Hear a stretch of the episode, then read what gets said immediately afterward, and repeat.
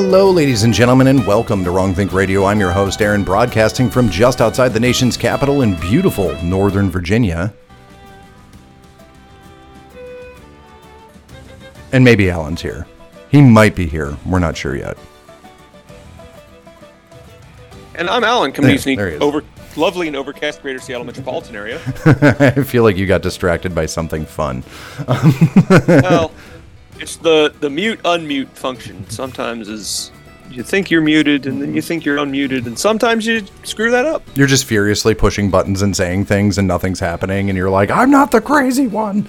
Um, no, but this is Wrong Think Radio, so to our live show that we put on every single week to bring you guys our facts and analysis of what's going on in the world today, breaking through propaganda, breaking through all of the brainwashing, tripping landmines, mental landmines that have been planted there your entire life that you didn't even know were there until you step on them, they go boom, and then we explain to you why it was a bad thing that that was in your head.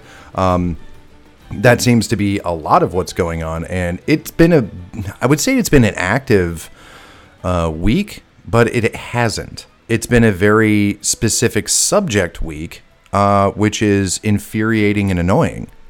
Uh, so uh, that's the awful part. But for those of you who are catching us live right now, we're live up at rumble.com. Uh, we've already got some people in the chat. Uh, just wanted to check in with them, make sure everything's coming through loud and clear and everything's going awesome.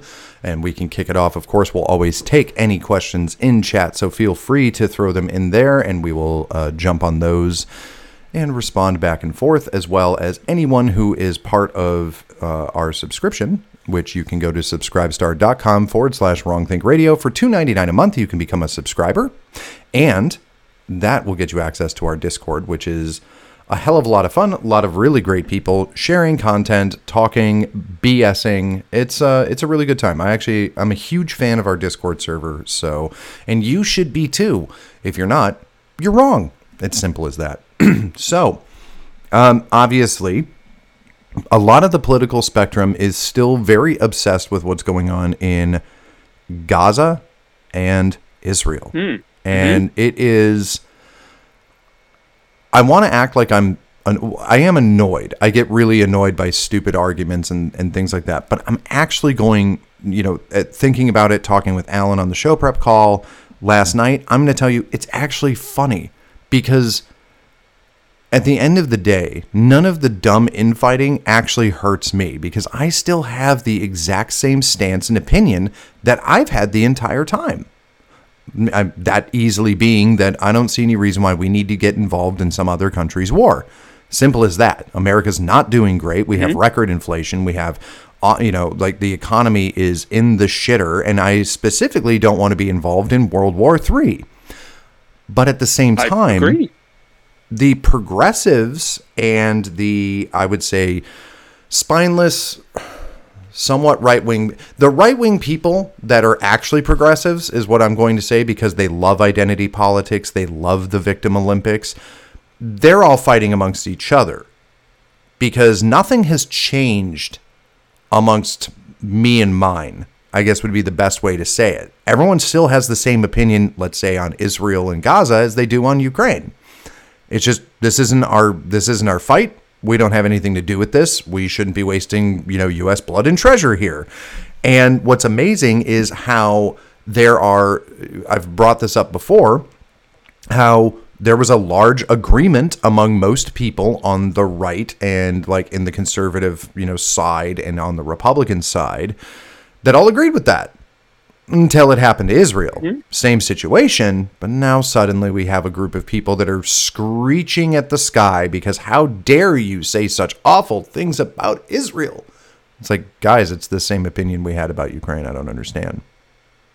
Now, Right. this is causing a huge problem because specifically the left wing, the progressive wing, very much. I, I, let me let me put it this way, um, to break through a lot of the propaganda that's being shared. Gaza is full of oppressed brown people. So it's pretty simple. There's no shock to me whatsoever that the activist class on the left supports Gaza. That's not surprising at all. Oppressed brown people. It's simple. Israel's a first world country with a massive military, billions and billions of dollars in spending. They have their own space program. So it's not like anyone's actually debating whether or not Israel has the capability of completely steamrolling Gaza. That's not up for debate. And it comes to that confusing right. thing of what does standing with Israel equate to? Because they don't need our money. They get a bunch of it already. They don't need military equipment. They have a ton of their own. And they certainly like they don't need our military support because they're they're good. You know, Hamas some a ragtag group of Hamas terrorists isn't really going to be a huge issue for them more so than it was 2 months ago. You know, like it's the same situation that they were in. Yes, they pulled off a, a an unprecedented attack that for some reason was able to get around uh, Israeli intelligence, which there's still a massive amount of questions on how the hell that happened. Um, but you know, yeah, I, I don't know if we're ever going to get the reality of of what was going on there, aside from some simple comments that I would make. Uh, the Mossad was trying to oust the Netanyahu government because I don't know, I guess he wasn't globalist enough or something. Uh, but there was basically pressure towards what people were thinking that Israel might break into almost like a civil war because of judicial reforms and all this other nonsense. So I imagine that the intelligence apparatus was too busy uh, attempting to propagandize their own people and potentially go again either go against their government or work in tandem with their government.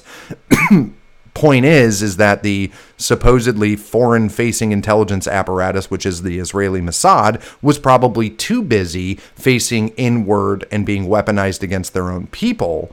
And that's why they didn't pay attention to, uh, I don't know, the giant terrorist bloc that was getting ready to stage a massive attack on their country. So it's a huge fail point.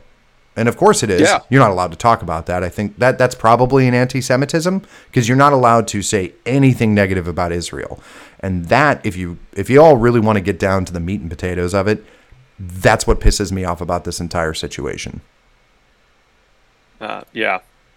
Is I'm not allowed to criticize if you tell me I'm not allowed to criticize a country, then I'm going to immediately not like that.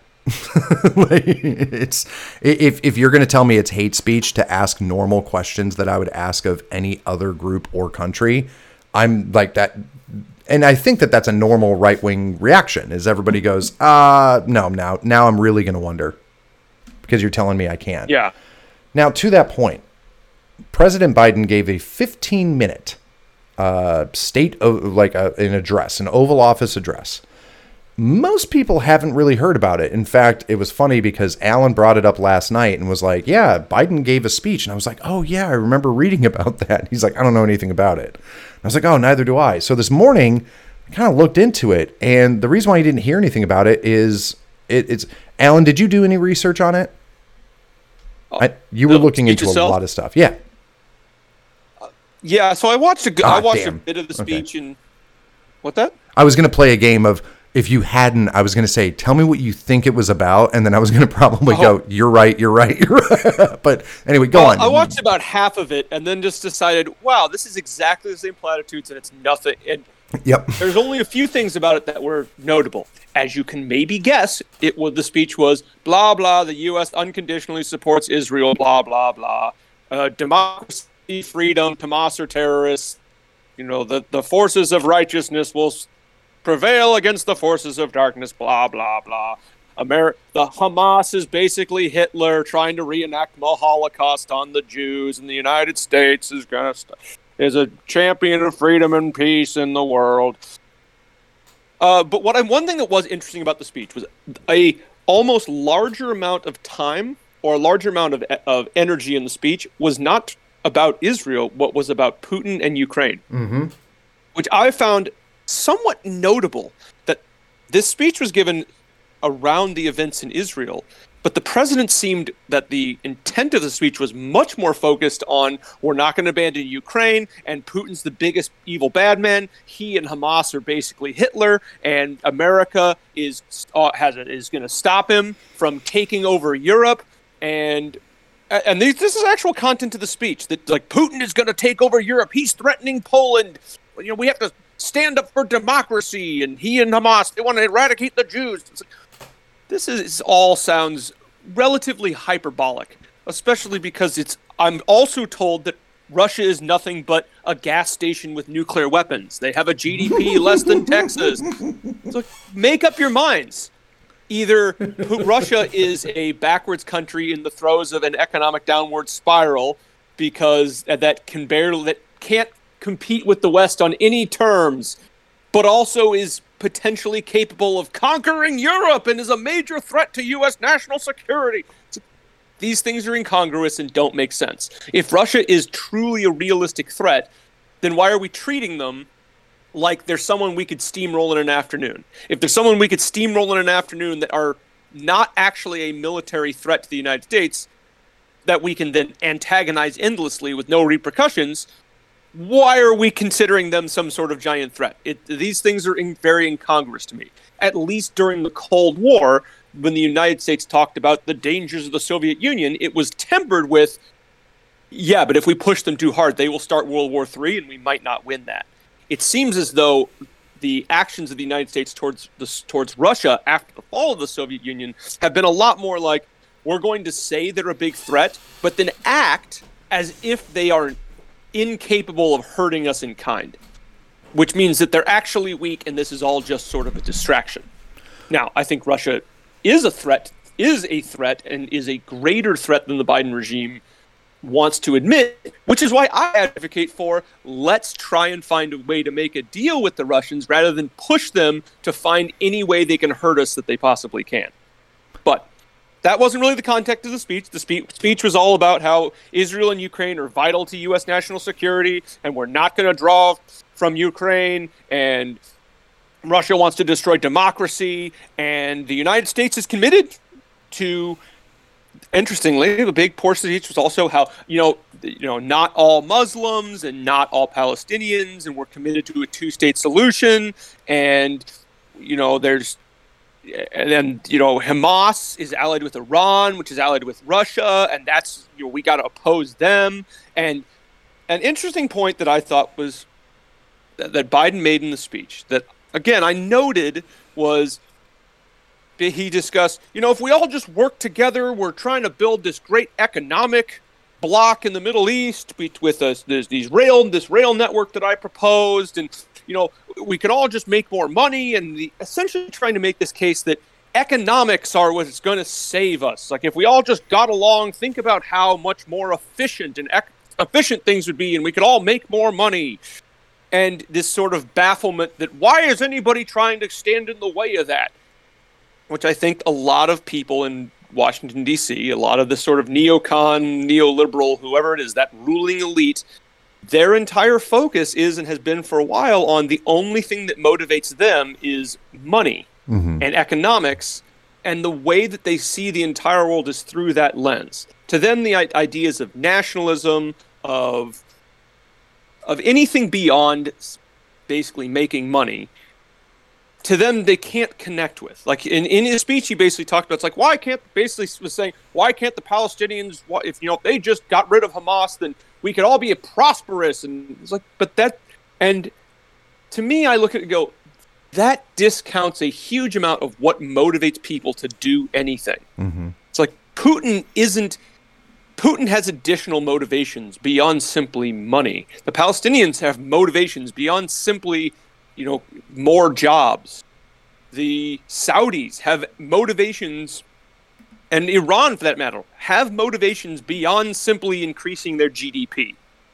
And because people in Washington can't see anything beyond, they have intentionally disregarded every motivation that is not MUD GDP as evil or wrong or vile, they're left in this situation where they can't understand how any of these players in the world actually work because their motivations are immediately disregarded. Well, so it's like, yeah, go ahead. No, that's that. It, it's a really interesting point because um, we'll get a little bit more into this um, as we go through the show. But basically, what we're all seeing, and I, I think a lot of people, uh, including Democrats as well, just like regular Democrat voting Americans, are seeing this just vapid, tone deaf message coming out of Washington.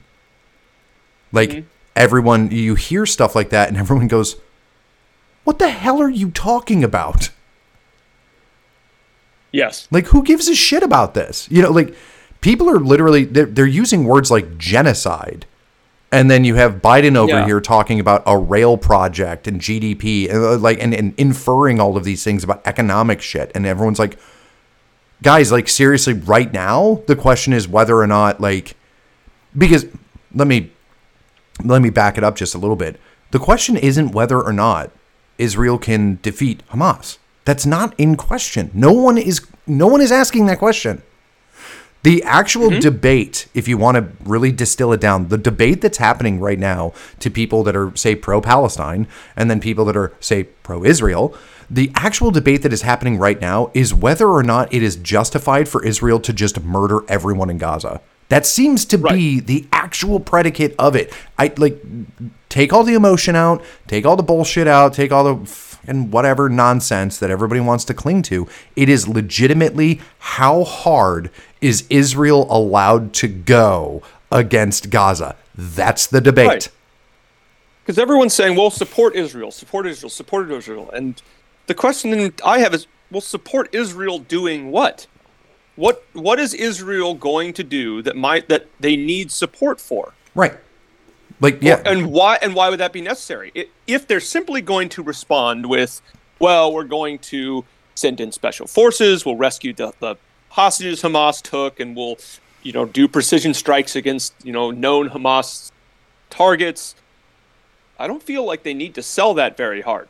Like, Right. It'd be hard to argue against doing that. yeah, well, and if anybody So did argue against it, who cares? Necessary? And I mean, and at the end of the day, the question becomes: if I look at people that are pro-Israel, I would wonder if Israel actually enacted a genocide to ethnically cleanse the Gaza Strip off the map. Would any of these people actually have a problem with it? And I think most of the people that support Israel would absolutely be like, no, that's fine though. I mean, In, in like, let's just be, let's just, Alan, let's be the adults in the room that we were promised we were supposed to get in 2020 when Biden got Mm-hmm. elected. But let's be the adults in the room. Can you blame them? Like on Uh, either side, can you really blame? Can you blame Israelis not wanting to have to worry about whether or not a bus is going to explode because a terrorist is on there with a suicide vest? And if you're a Palestinian, you know, can you really blame them for looking, uh, you know, like literally looking over a wall at a first world country while you're living in abject poverty and not thinking this is probably their fault? You know, like of, that's how wars work, everyone. Like wars are are. Well- sorry, go on. Right. I, I guess I'm told that Israel is super duper moral and great, and they're Mm-hmm. Yes. only the complete in, internal victims in all of this.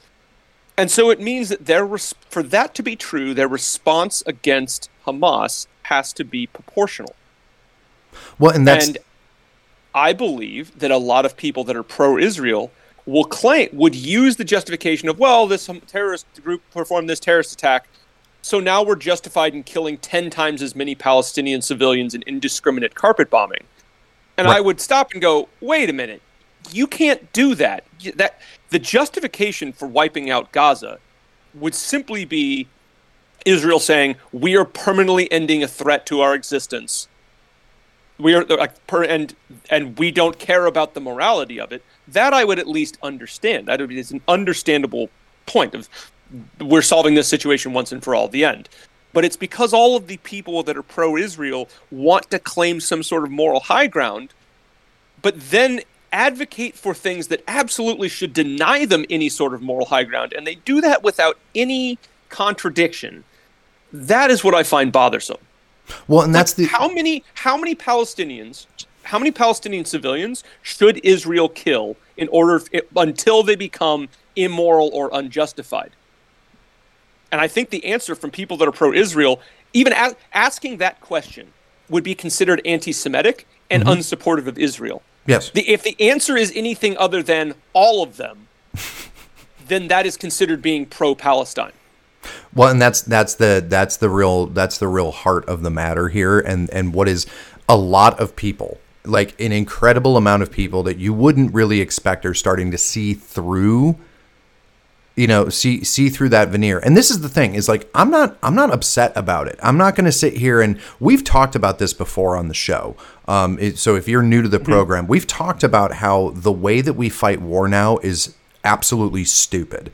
This idea that there's such a thing as a moral war, and the idea that the United Nations and everybody like they have to have everything be like an Avengers esque Netflix, you know, uh, level. It's we're fighting this uh, tyrannical evil, and we're the good guys, and like you know, the reason why we're going to battle is because we're fighting evil. It's all just gay nonsense. And it's not mm-hmm. it's just at the end of the day like just be an adult. War is war. It's never good. It's never nice. And it's not supposed to be. You're killing people for the sake of you know meeting some sort of objective.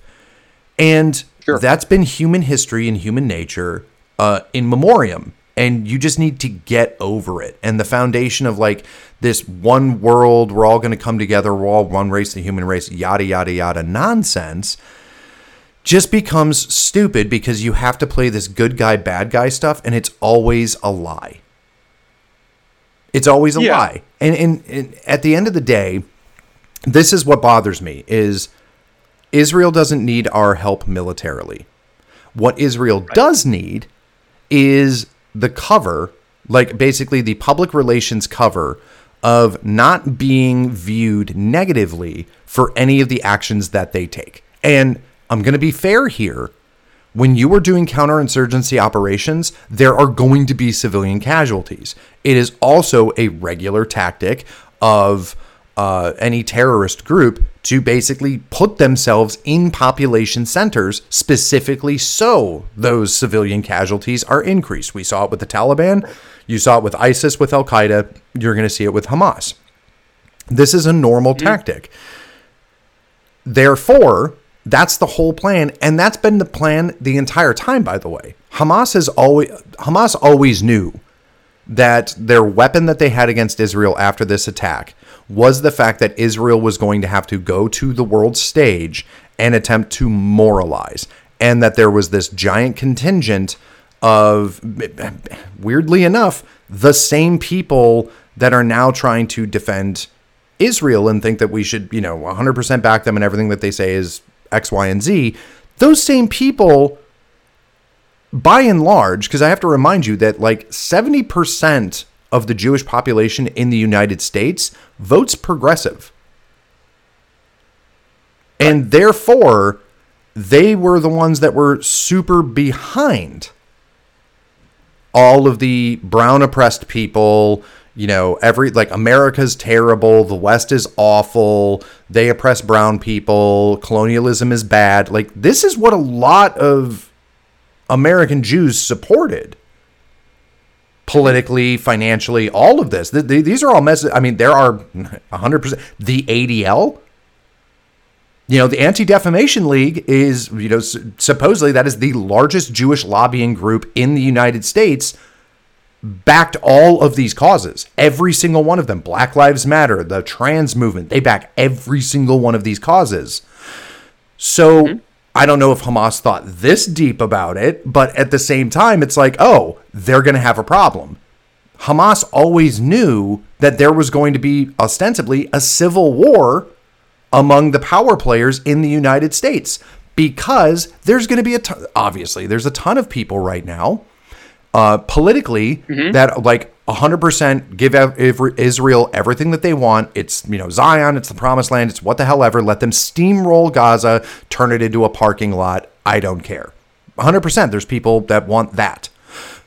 But there's also mm-hmm. this group on the left that goes, well, no, but what about Palestine, though? Because in every other situation ever, the entire left mm-hmm. would coalesce behind Palestine. And it's not like Hamas didn't know that that was going to happen. That's what they were trying to expose. They knew that Israel was going to get stalled because Israel is part of this coalition in the like United Nations and all of this other nonsense of being supposedly anti-colonialist, being anti-capitalist, being anti like all of this shit.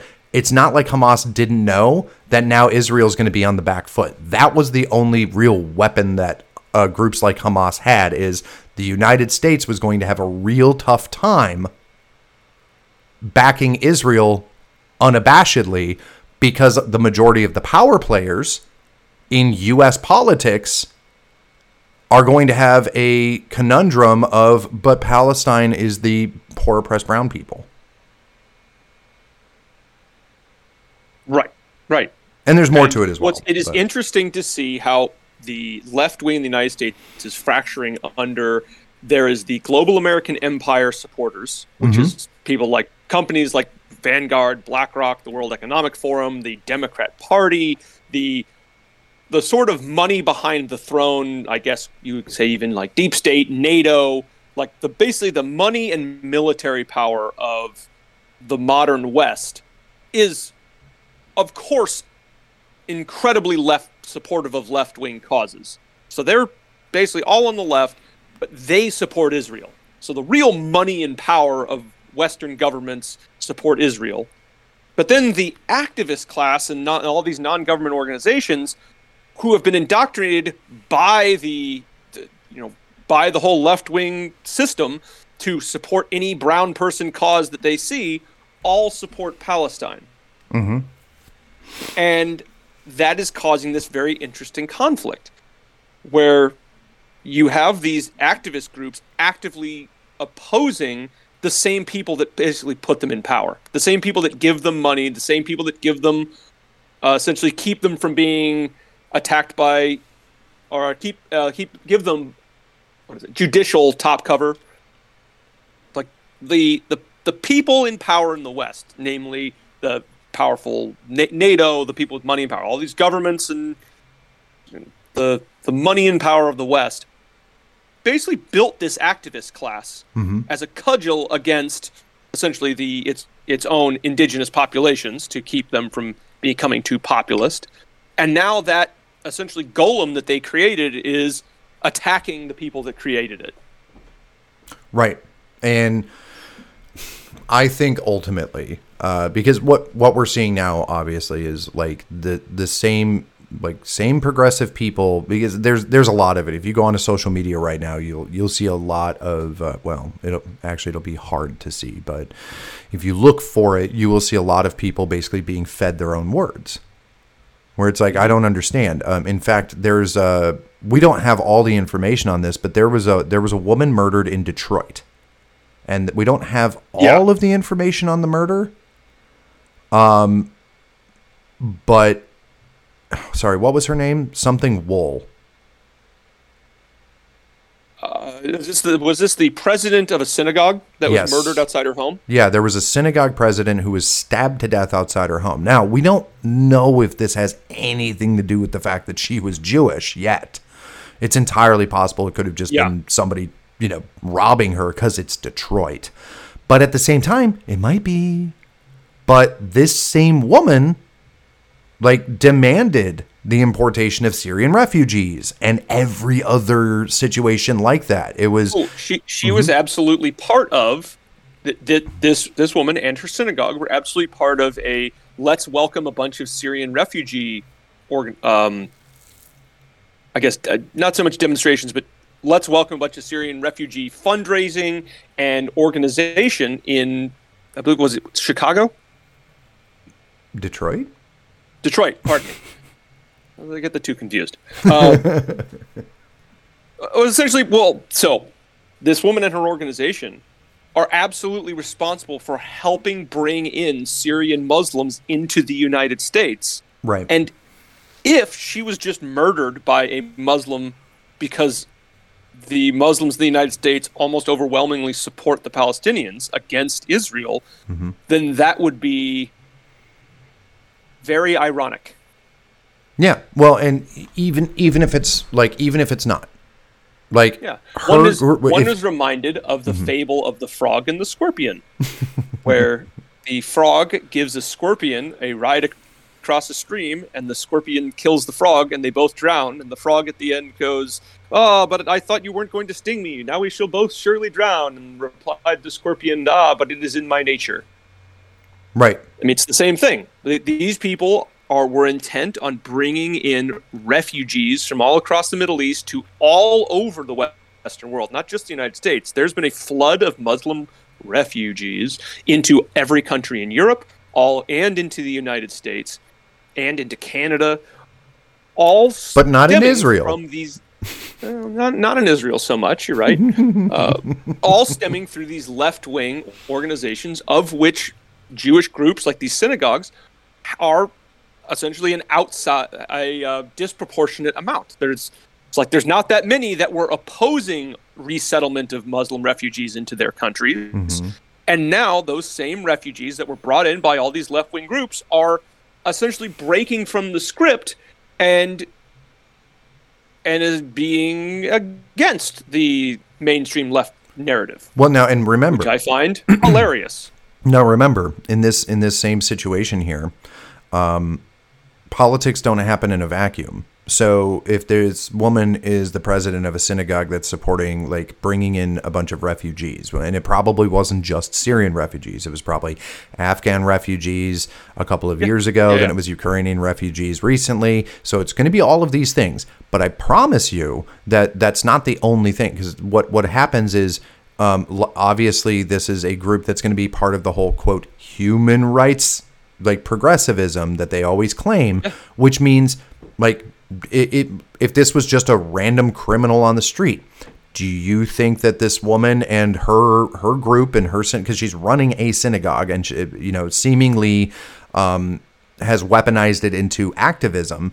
Uh, do you think that they also supported uh, you know reduction of like no cash bail? Entirely possible. Uh, the election yeah, of a district sure. attorney who is going to be soft on crime, almost certainly. And so, right. It, it, it, so it's it's like the only way this isn't a um, a very ironic story of this poor woman getting stabbed to death is if it was almost one of the almost non-existent neo-Nazi terrorists that just happened to decide that a lives in Chicago or Detroit. Yeah. God damn it. Yeah. Detroit is a city. It exists. Yeah, well, like they're pretty much exactly the same in my head. Like left wing city that's becoming a that I would never want to live in. I'm from Michigan. Um, it's offensive when you compare the two. yeah. Well, anyway, there's no way this was any sort of right wing Nazi that hated the Jews. It was for sure either a criminal that was probably let out of prison or it is a criminal that is a product of the increasing crime that left wing causes create, or it was a or it was a Muslim extremist that was imported in the United States by the same left wing people. Well, and and some of this stuff is actually putting. Uh, it's Samantha Woll by the way, W O L L.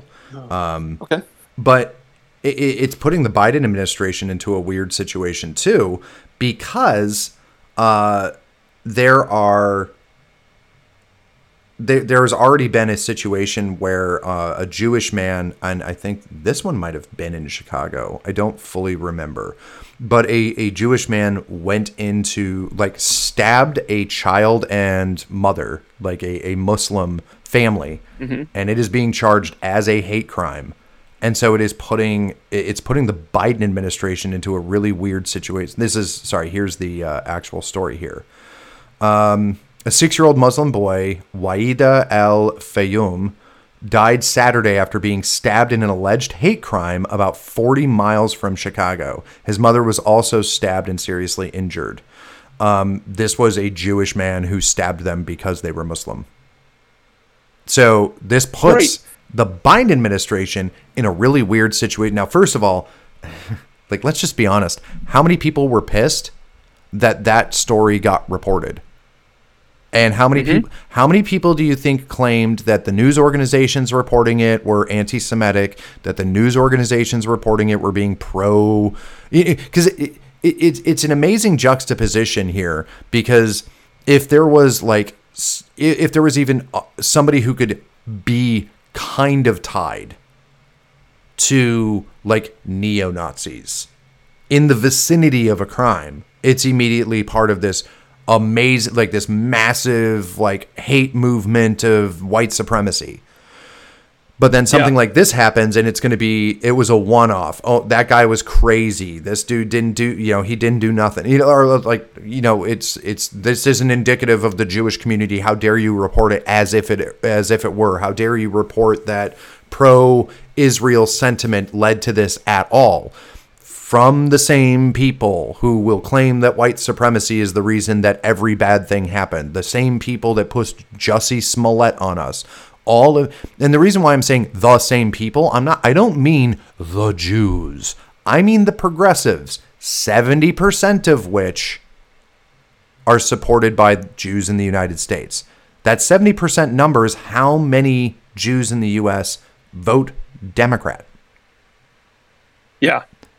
And the reason why I say they must be progressive, because people people might ask that question. Not every person who votes Democrat is a progressive, but the reason why I say that is you when you have representatives like Rashida Tlaib and Ilhan Omar and things like that in the Democrat Party, and Yeah. the who, people who are openly supportive of Islam, uh, Palestine, like have have absolutely voiced their issues with the existence of Israel, then it must mean that the Jews are supporting these this this Jewish community that votes seventy percent Democrat must be supporting them far more vigorously to dismiss mm-hmm. all of that which suggests Yeah. that they're progressives. Mm-hmm. And they are because we see their involvement. We know that there's, we know that a lot of, you know, AIPAC, the American Israeli Political Action Committee, and groups like that, and the ADL. Because remember, the ADL came up just several weeks ago because there was a very big issue where a, lot of um, right wing and conservative Jews were pointing out how the ADL is kind of garbage, or it went back and forth because Elon Musk brought up how the ADL was pressuring Twitter and using using the government as a weapon. So the ADL was going to Twitter and saying you need to shut these people down. If you don't shut them down, then we're going to go to the government and we're going to tell the government that these people are part of a hate group and the government takes our recommendations as to who is a hate group. Mm-hmm. So we're going to be able to get the FBI to say that you're supporting a hate group or a terrorist group, you know, because remember, the biggest threat in the United States is white supremacy. Right. And so when Elon Musk revealed that, we, well, we saw a little bit of squishiness from certain people. Uh, I thought it was really amazing to see some right wing commentators who were like, well, I agree with the ADL's overall mission. I think they've gotten away from it. And I was like, when the hell were they ever actually part of their quote mission of protecting against anti Semitism? Because they've in- increasingly been just an anti conservative Christian white organization. right. I've I've never once seen them be anything but that. Point is, is that groups like the ADL, which is supposedly, as I've as I gleaned from the few weeks ago when this was all happening, is the preeminent Jewish organization in the United States. So by that mm-hmm. measure, I can use what they support and what they say as being a metric of what the preeminent Jewish organization in the United States is, and they support progressivism. They support trans stuff. They support um, Black Lives Matter. They support all of these. Uh, they they call they say all lives matter is hate speech. They say white lives matter is hate speech. They say that uh, the MAGA hat is hate speech. So I'm going to apply that to all of it. That's why I'm saying the progressive movement. But I lost track of my point on that because I went down the whole ADL rabbit hole. Um, Yeah.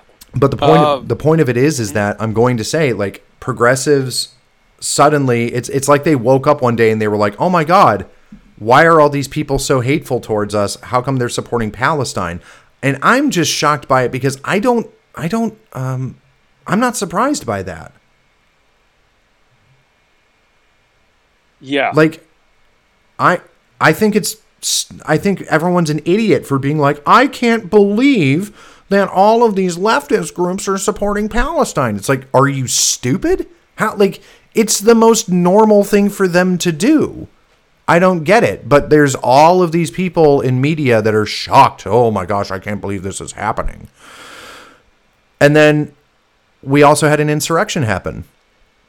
A bunch Oh, of no. pro-Palestinian protesters stormed into the Capitol, stormed into the Capitol and shut down proceedings, but they're not going to face any charges. And I think, well, okay, I'm going to ask you a, an honest question, and I'm going to try to not have any. Um, well, I guess it doesn't matter. There's no way for me to ask this question in this day and age because if we're not if we're not cheerleading for Israel right now and cheerleading for Israel to completely wipe out Palestine, then we're going to be accused of anti-Semitism anyway because we live in clown world. So I'm just going to flat out ask it. Do you think any of the situations that are occurring right now is going to change any vote of a progressive Jewish American? Do you think that's 70% or it might even be like 67 at this point, but do you think that there's going to be a massive shift where Jewish Americans are going to suddenly start voting GOP? Do you think that's going to occur? if it does occur, I think it would only occur on a uh, more grassroots level. Mm-hmm. Uh, uh, like, there's got to be maybe a bunch of Jewish Americans that were kind of centrist already, and they might be going. Kind of don't really want these people in charge anymore. Mm-hmm. But it would be at that lower level. I think the any of anyone who's an activist class, anyone who's put a in this home we stand against hate and blah, anyone with a Black Lives Matter flag on their lawn, I think the that all of those people, none of them are ever going to vote right right wing. Like there, I'm sure there are a lot of American Jews. They're just normal people that kind of were like, oh, I traditionally have always voted for Democrats, and maybe those people are reconsidering it. But there's also probably a huge number that are sort of diehard Democrats that have always promoted Democrat causes, and those people I think will never abandon the Democrat Party. Just like ev- just like non-Jewish Democrats, I think the vast majority will always vote Democrat, but there is for sure a minority of all Democrats that are normal people that may be willing to change. But I feel that's always going to be a minority because to be a Democrat, I think most people are essentially insufferable activists Now, even if like insufferable in the way of they derive a huge amount of their of good of good feeling about themselves from supporting all the good things mm-hmm. against the Nazis. Anybody that feels that way, I think, will never be able to vote Republican, regardless of what happens. yeah, They might just not vote. They might not vote, and I think that would be at least enough. Now, because obviously it's hard because the media has to cover this giant uh, pro-Palestinian protest that happened in the Capitol because it's bad. You know, for the media, they look at it and, mm-hmm. and, like a lot of the media is like, well, well, that's bad because it, because it's an anti-Semitism, right? So they have to cover it, but at the same time, nobody's calling for charges against these people, even though this is this is the definition of insurrection according to the left. Mm-hmm. But the left isn't going to want their own people, even though they're currently in a disagreement. They're not going to want them jailed. So does this basically cause all the January 6th stuff to just have to be, have to absolutely be swept under the rug now? Can you really scream Yeah. and cry about January 6th and how terrible it was? Now, we've done this before, like we've had this before, but let's be honest. You, and remember, the reason why I'm weaving this together this way is any any of these pro-Palestinian uh, protests that have been occurring have been called anti-Semitic. That word, the minute you say anti-Semitic, that word triggers stuff in people's brains to immediately think about Nazis and you know to think about like uh, uh, concentration camps and like that's that's the that's the imagery that's evoked, right? So that's the group of people that went into the Capitol based on what people have been taught when it comes to that kind of word. So this was a massive anti Semitic protest that shut down the Capitol and they stormed in all these anti Semites. that should be triggering most people on the left to be like, I can't believe a bunch of Nazis rushed into the Capitol. But then nothing happens. I feel Right. like people are going to want to know why. And the ver- the pro-Palestinian people are absolutely going to want to see these people jailed. But it's not going to happen. Yeah. Because these aren't right-wingers. And those are the only people that need to go to jail. Yeah. Like we're not at the point yet where you throw your own people in the gulag. They still have to throw a lot of other people in the gulag first. Mhm. So I just I wonder right, and it, Mm-hmm. it's the the entire left wing coalition is essentially fracturing under the issue of Jews and Israel, with a huge with essentially the major power players with the power and money, the like the NATO, Western governments, like their corporate sponsors, all backing Israel, and then the activist class in the streets seemingly all, all backing Palestine. Right, and it it makes me wonder like what what's the end result of this because I I imagine if somebody if somebody's left wing they're huge like pro Palestinian protester. Now I say huge, I I want to I want to make sure that that we're we're being honest here. These people may not know anything about Palestine and they don't care to know anything about Palestine. The only thing need- that they need is oppressed brown people. They see Israel as being a bunch of white people, and then they see Palestine as being a bunch of brown people. That's it. That's all they need. Right. And I think that that's that's all that they ever needed. I mean, it's the same as like Black Mm-hmm. Lives Matter. Where do they stand on this issue? They would go, well, which side is the underdog being oppressed? That's who we support, and that's the core of most left wing causes. I think most. I mean, there probably are a lot of left wingers that feel weirdly in the lurch right now. I mean, like, well, which side do I support? Because I'm told I have to support the Jews against the Nazis, and that's a huge deal. But nobody told But me the, Nazis were brown. but now the Nazis are brown, and can, and I see the like the military industrial complex. Like I like the same people were like, I hate the wars in Iraq and Afghanistan because it's just you know the white supremacists attacking the poor brown Muslims, and now they're like, well, but but I also am not anti-Semitic. That's a big no-no for me too. Right. And so I think it's it- it's an interesting, just sort of collapse of the left wing coalition, which was never about any sort of shared identity or shared goals. It was simply about well, we all hate essentially white people in European countries, and we're all working for their downfall. But now, but that was the only thing that ever unified them. Well, now the question is, is how many left-wing activists are going to get super pissed? Like, think about Harvard, right? A lot of people have heard the story that obviously, like, to, in in a shock to nobody. And this is this is one of the things I hate so much about about like this current news cycle and everything is how dumb people seem to act. Like they're like, I am absolutely shocked that a bunch of students in Harvard wrote a letter that was supporting Palestine. I'm like, I'm not shocked by that. Of course they did. They're a bunch of liberals. That's that. Like, what what what are you shocked by?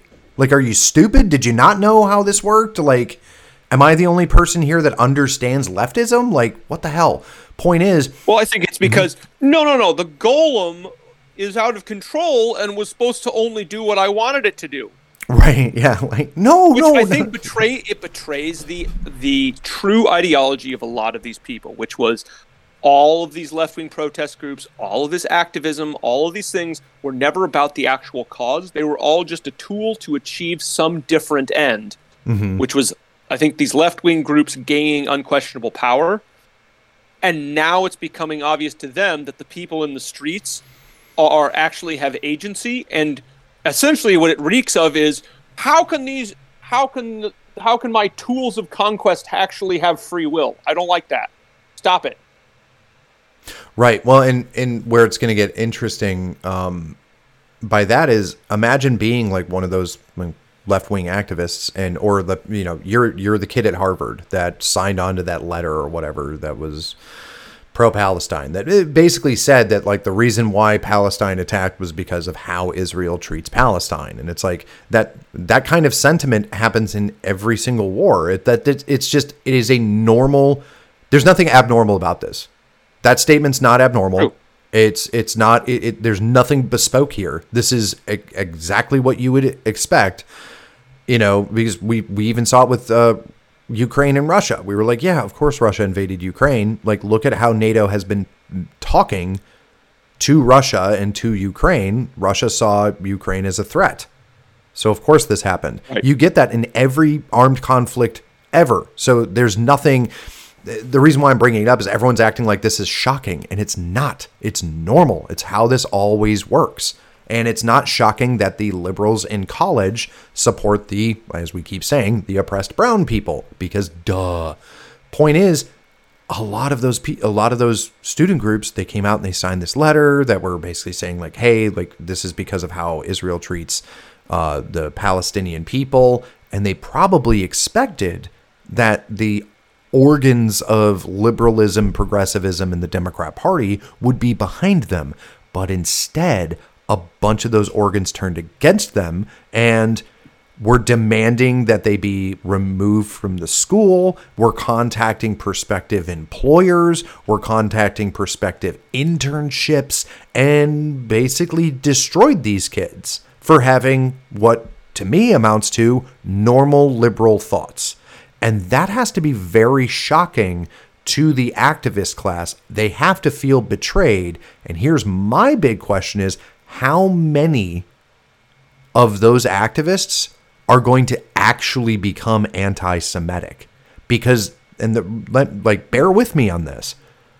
Because they're going to ask one very simple question.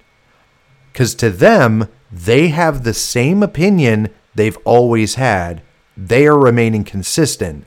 And the only thing that changed is this was a group of Jewish people instead of any other group. You can't help but say that that's not going to turn into these people going, oh, okay, um, I guess I, I guess the quote neo Nazis that don't really exist, um, I guess they were right these people do control everything. These people do have outsized power. These people are massively hypocritical and only like and and don't actually believe in any of the stuff that they say they believe in. They just use it as a, a leverage of power against their enemies. That is going right. to happen. And I don't know what that turns into or what that looks like, but I promise you that there is going to be an exceedingly anti Semitic left wing contingent. And I don't mean anti Semitic in the idea that they go, maybe Israel's not the best country in the world. I mean like real anti Semitism. I mean like, oh my God, the Jews are evil. Like that kind well, of shit. I mean, I think it easily could trend into, oh, clearly the Jews controlled the U.S. government because look at the response when Israel was threatened right. by all of these politicians that previously championed the cause of poor brown people. Right. Like all these politicians that previously talked endlessly about how they oppose the evil and awful wars in the Middle East that America's waging, and then Israel gets attacked, and they all change their opinion suddenly to we always support Israel. We'll do anything we can to help them. Yeah. Yeah, it's uh it, it's it's going to be interesting. Now, I love watching the left eat, eat, eat one another, especially because now apparently liberals hate Greta Thunberg, right? And she's right. a Nazi. Alan, you need to explain it because you explained it really well to me. You have to explain how she's an absolute Nazi because of her Nazi plushie toy. so there was, a, of course, Greta Thunberg, known the uh, environmental activist in Europe, uh, posted a picture where she was holding a placard that said "Free Palestine." Not shocking. And in the background, what's up? Not shocking. Right, not shocking. In the background, on a chair behind her, was this little stuffed, cartoony octopus toy, and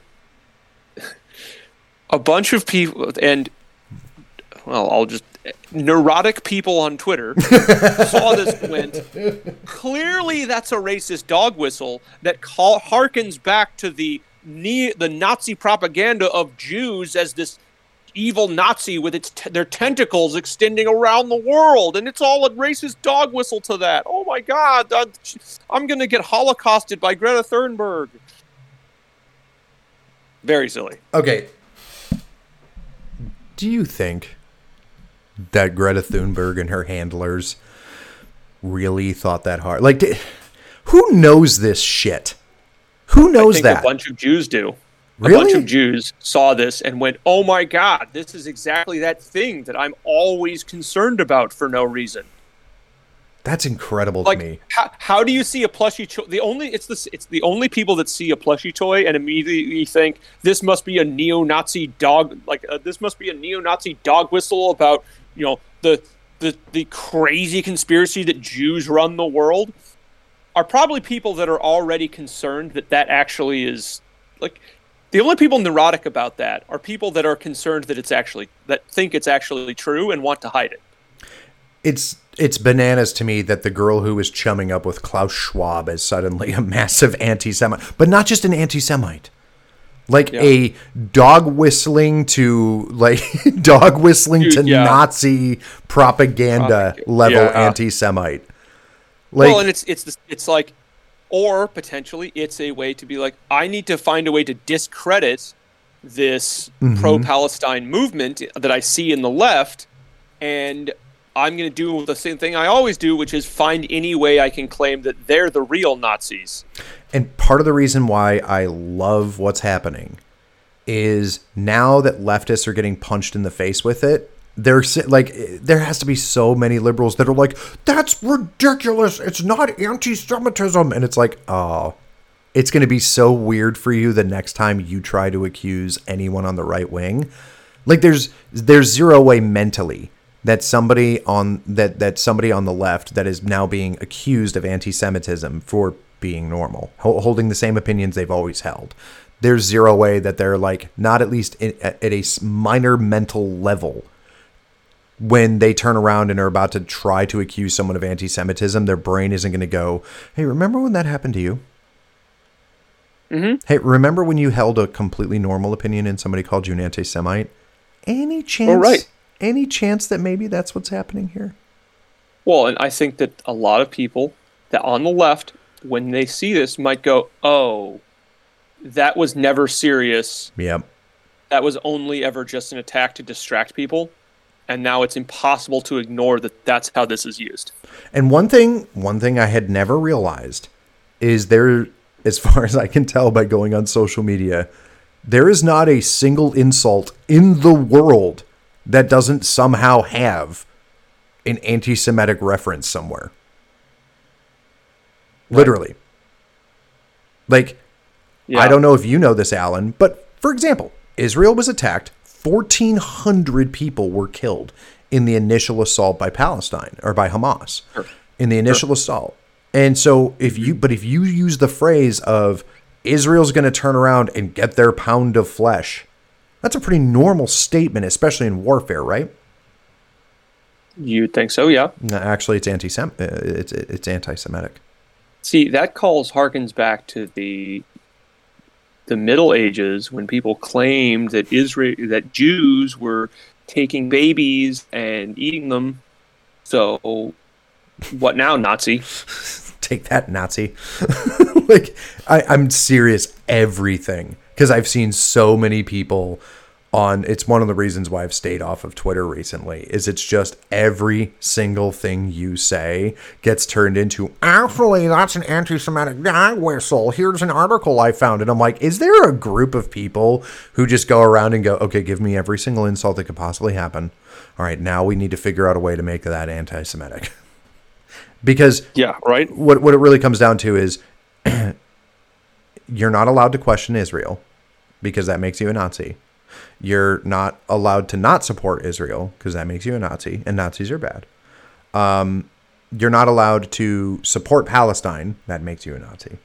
Uh, but you also can't be Islamophobic still for reasons. Yeah. Well, Biden made that very clear in his speech that you know, oh, it's not all Palestinians, just a hated minority, and Yeah, because democracy will rule all. Blah blah blah. yes, except for it won't because that's the problem you see th- this is this is the fun part for me is you have uh, biden over there talking about how there needs to be a great democracy. Well there is one because part of part of the argument that i've heard on why you know uh, there's no innocent people in gaza is that they voted for hamas.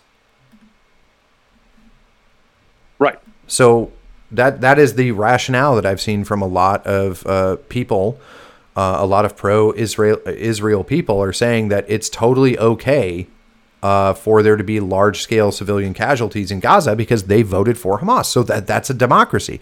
That is democracy. Unless somebody wants to show me that these people weren't allowed to vote some other way or that the votes, you know, were fake or something. And same thing with Russia, right? Like they all mm-hmm. voted for Putin. That's democracy. But, well, I mean, it's not because Putin stole the election. But you see what I mean? Yeah. Like, that's what I hate about this shit is it's like, I'm sorry, were these people elected? Like, were they elected so. at, with a plurality of votes? That's democracy. So suck it up, Buttercup. Sometimes democracy, if you truly believe in it, doesn't go the fucking way you want.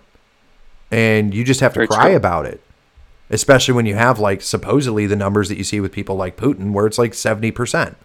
Now, I don't know I don't know how many Palestinians voted for Hamas, but unless somebody's going to show me how Hamas like stole the votes or forced it or something, then you are punishing people for democracy. You're saying they voted the wrong way and it's okay to take a military and kill them for it. That's actually anti democratic in the most mm-hmm. strict sense humanly possible. And it's also provable because the current war in Ukraine is because the United States government helped actually perform a coup against the democratically elected president because they didn't like him. Right. That's very true. So, anyway, yeah. more other news that came out of this, which is absolutely fascinating. So, yeah in a feat of what I can only assume is okay. I, I, I I'm going to have to assume that this was a PR campaign, and it annoys the shit out of me because it's one of those things that's like normally you just can't say it because people just get upset, and I don't have any way to prove it. But I do find it very convenient that Biden went to Israel and then suddenly American hostages got released, which kind of leads me to feel like we could have released those hostages earlier, but instead they wanted to wait and release them once Biden was on the ground to make it look like Biden had something to do with it. It sort of feels mm. like some American mm-hmm. citizens perhaps were left to suffer for at least a few more days until the president could be on the ground to make it look real good. Just saying. Maybe Possibly. I'm alone in that.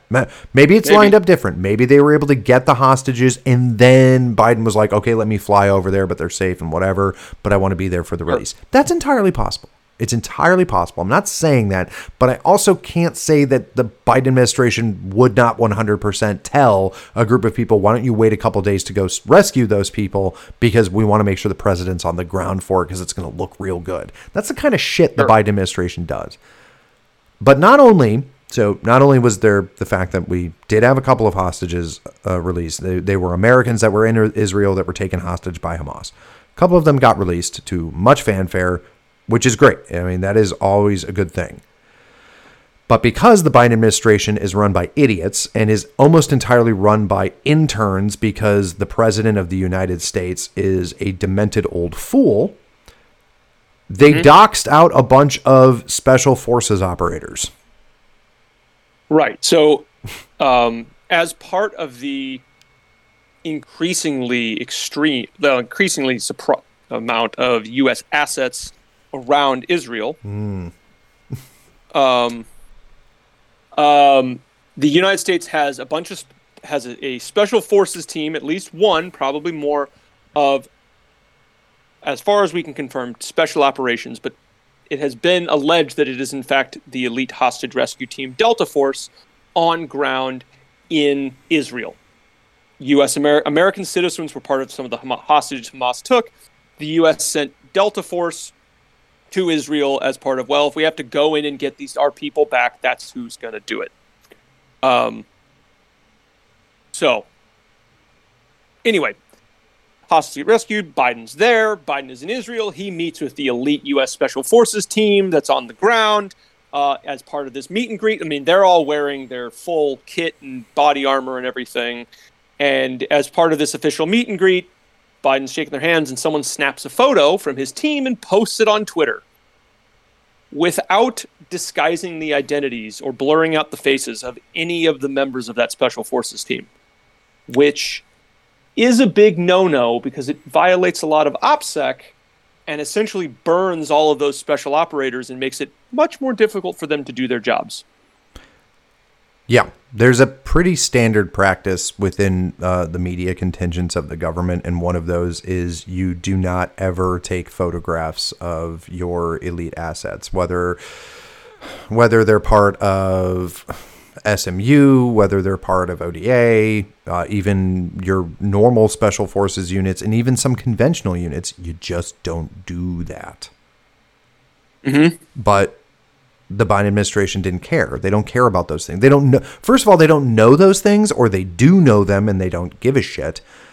I promise you that the reason why that this was done was it came. First of all, it came much higher. There's not a single intern who just does something without permission. That that doesn't happen in the White House. Everything has to go through multiple hands. Alan, you and I have worked in the government. Were you ever able to just knee jerk throw anything out there without it touching multiple hands ever. No. Right. So there's always QA QC, quality quality assurance and quality control. That's always a thing.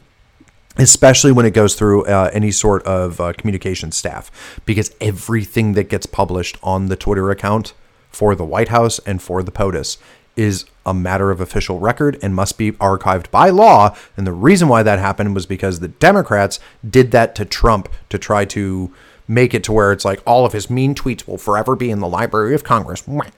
So now every dumb yeah. shit thing that the Biden administration, which by the way, this isn't the first dumb shit thing that's happened, but what I mean by that is like the White House communications staff, because of their diversity hire in Karine Jean Pierre, are just massive failures and dumb as hell.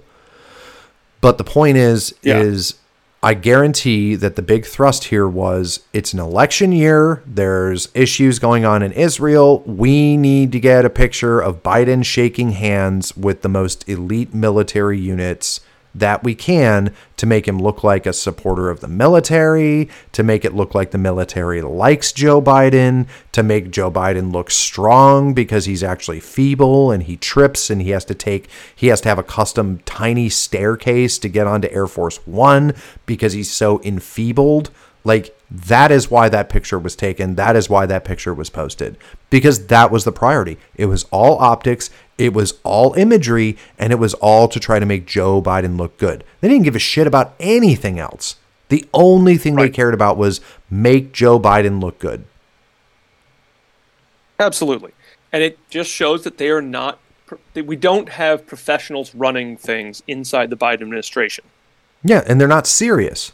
The adults are, in fact, not in charge here. Exactly.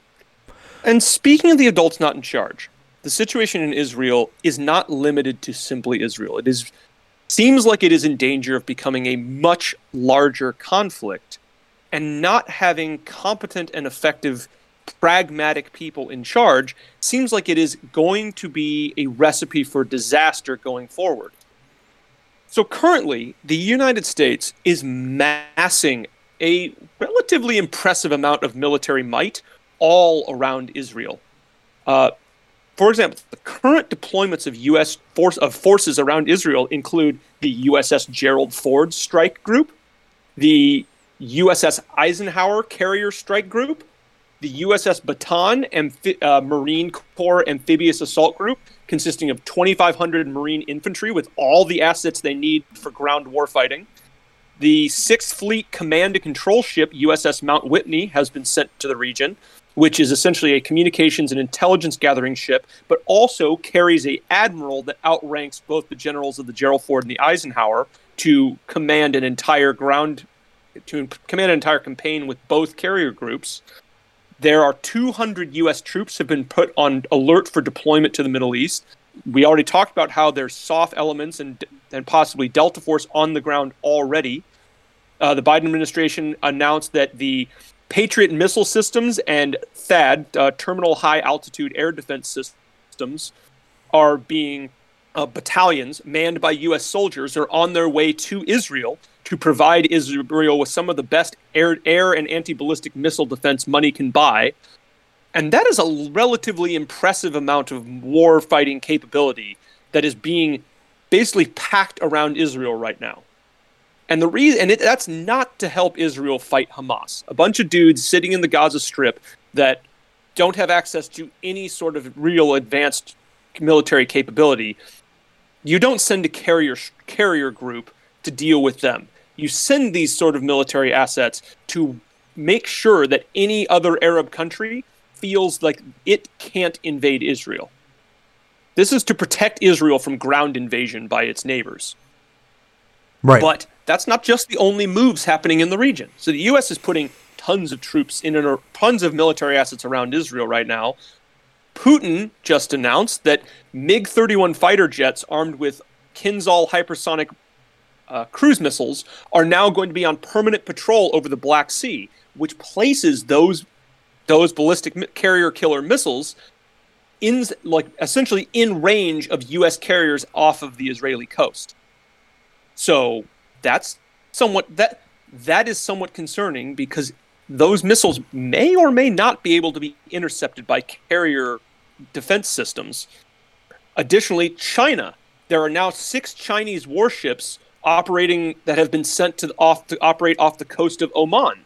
The 44th Naval Escort Task Force of the Chinese People's Liberation Army essentially is now suddenly conducting quote training with the Omani Navy. Well, we have like there's there are military assets of foreign countries now also moving into into range of US forces in the region all of this seems like sort of a recipe for potential disaster. But the military situation on the ground is actually escalating. This is not just Israel and Gaza anymore. Iraqi and Syrian U.S. bases in Iraq and Syria this past week have taken uh, attacks by drones and rockets, with some personnel being injured. There's no reports of any deaths. All we've heard are some personnel have been injured in these attacks on Iraqi and Syrian U.S. bases by drones and rockets.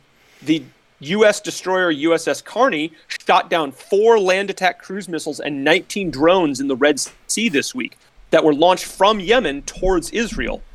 Uh, Israel has been air, air Israel conducted airstrikes this week against the airports of Damascus and Aleppo in Syria, putting their runways out of action. There have been clashes between the IDF and Palestinians in the West Bank.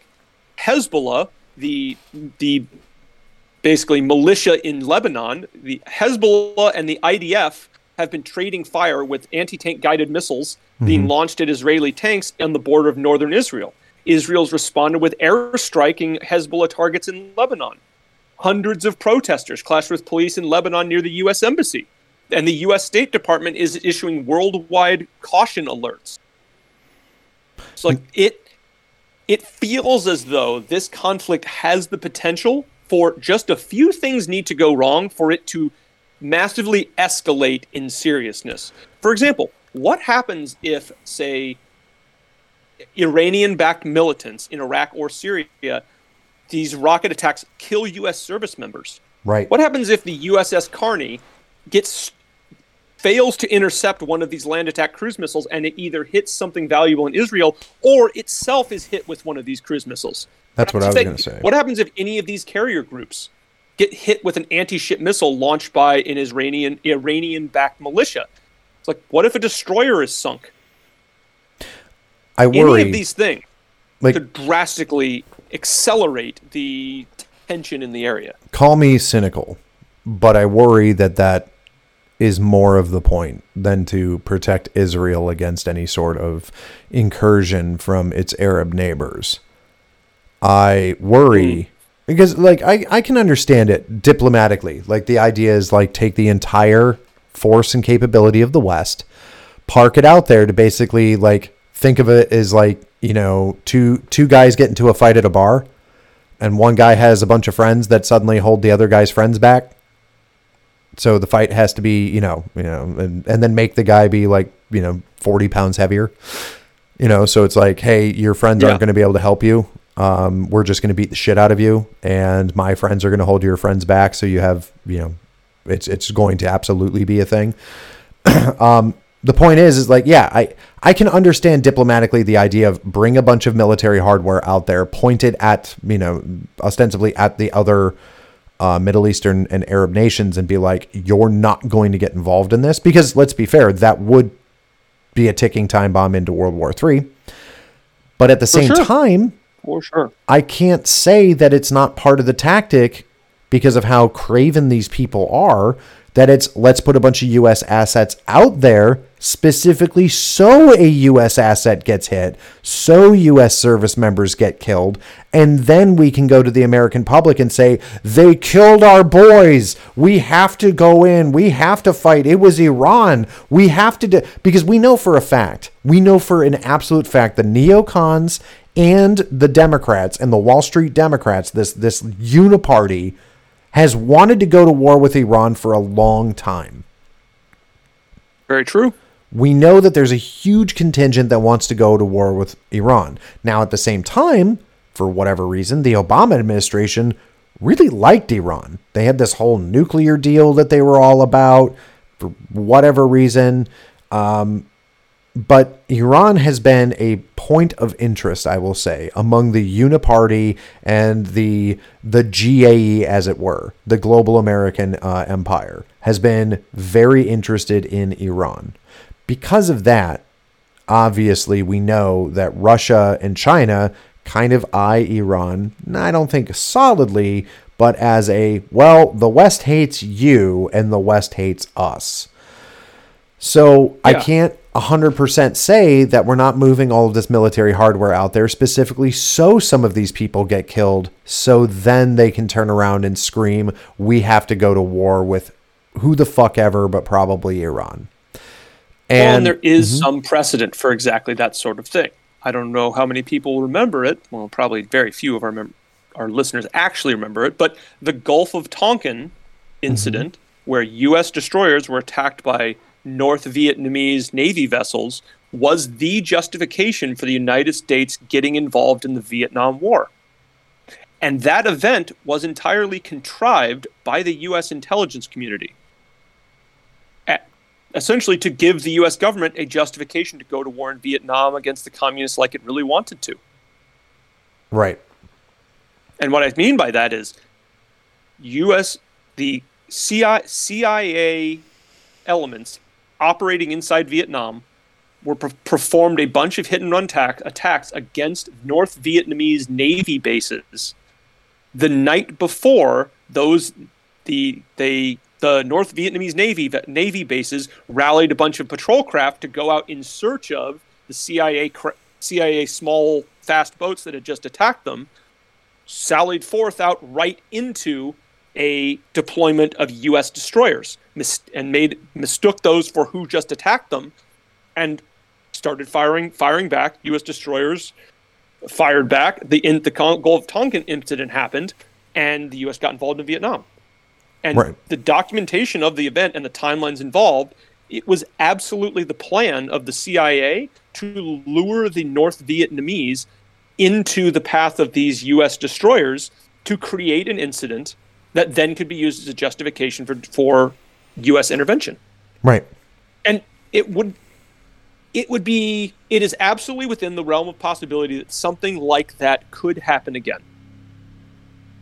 Right, especially because people want it. And what's weird though is this feels very much like what the the powers that be want this to be a long and dragged out war. And the reason why I say that is I don't think that Biden has any compunction not to want this to escalate even further, especially in an election year, because he is a craven piece of garbage like that. But at the same time, if you were mad about like if you're mad about your taxpayer money going to fund Ukraine, fine. Like that makes sense. You should be. Yeah. Some people are mad about their taxpayer money going to fund Israel, which makes no goddamn sense because why does Israel need more money? Um, they're rich as shit.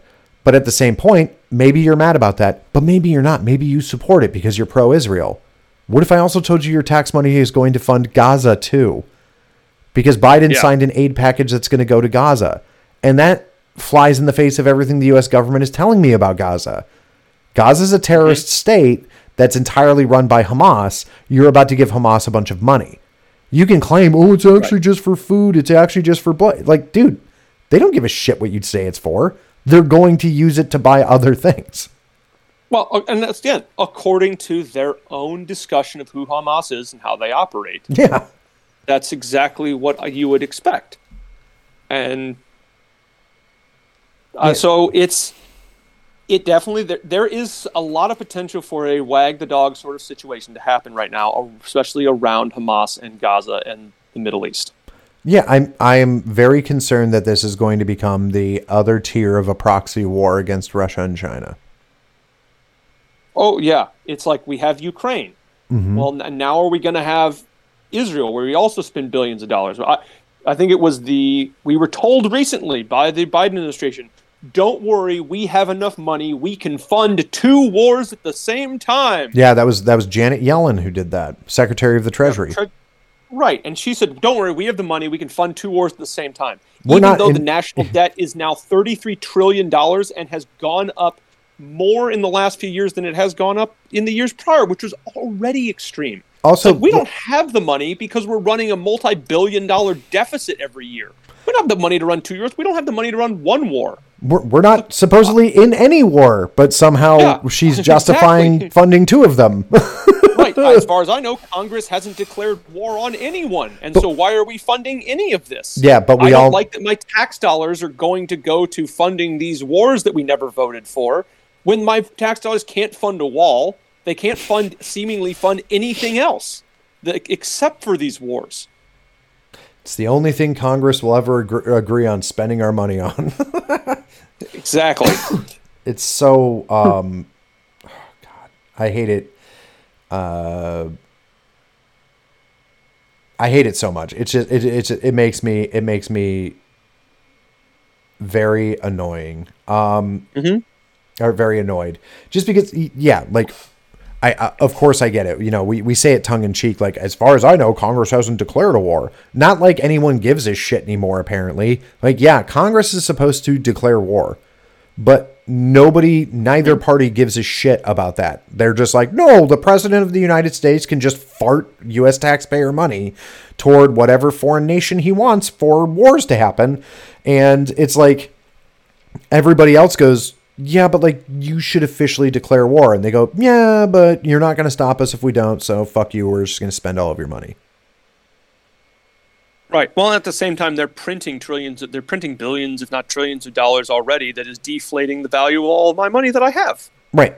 It's like, why have any money in the bank when they can deflate the value simply by waving their hand and asking nicely to the Federal Reserve?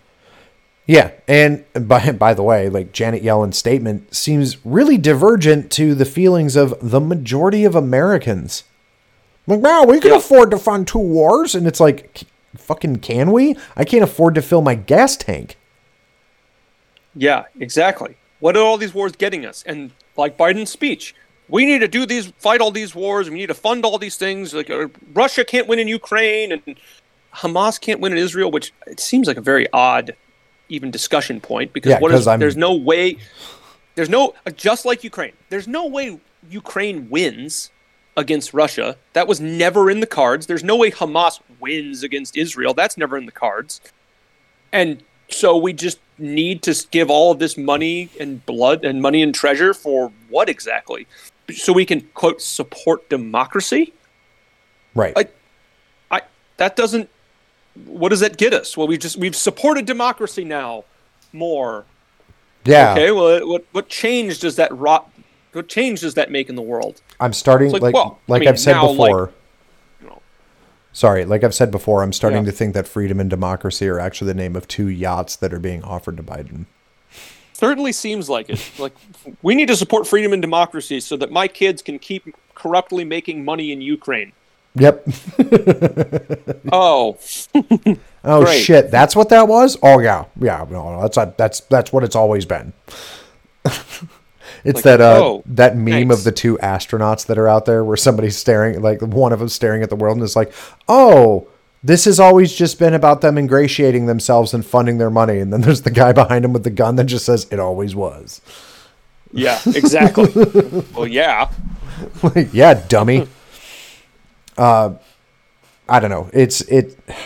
Of course, it's it's bananas. It's we we are legitimately in a situation where World War III is a distinct possibility, and it is right. far more tenuous than I think people really want to accept. And also, this is entirely the fault of the left, of the uniparty, of the deep state, however you want to phrase it. It's entirely their fault because if the United States, for example, if the United States wasn't uh, like basically if the Obama if the Obama administration and the Biden administration weren't basically trying to ingratiate Iran for some reason and looking super fucking weak on the world stage, Hamas probably would not have thought that they had a good chance to stage this kind of attack. Number two, yeah. Israel would be far more reasonable in their response if they didn't think that the US basically was going to back them no matter what, regardless of what they do. This is causing, think about it for a second. What you have right now is you have a bunch of Arab countries, and it doesn't matter whether you think this is true or not, or whether you agree with it or not.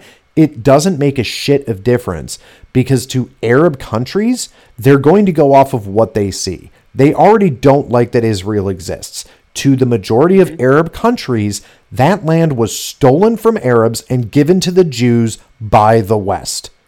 And that yeah. is, in it, they're not insane for thinking that.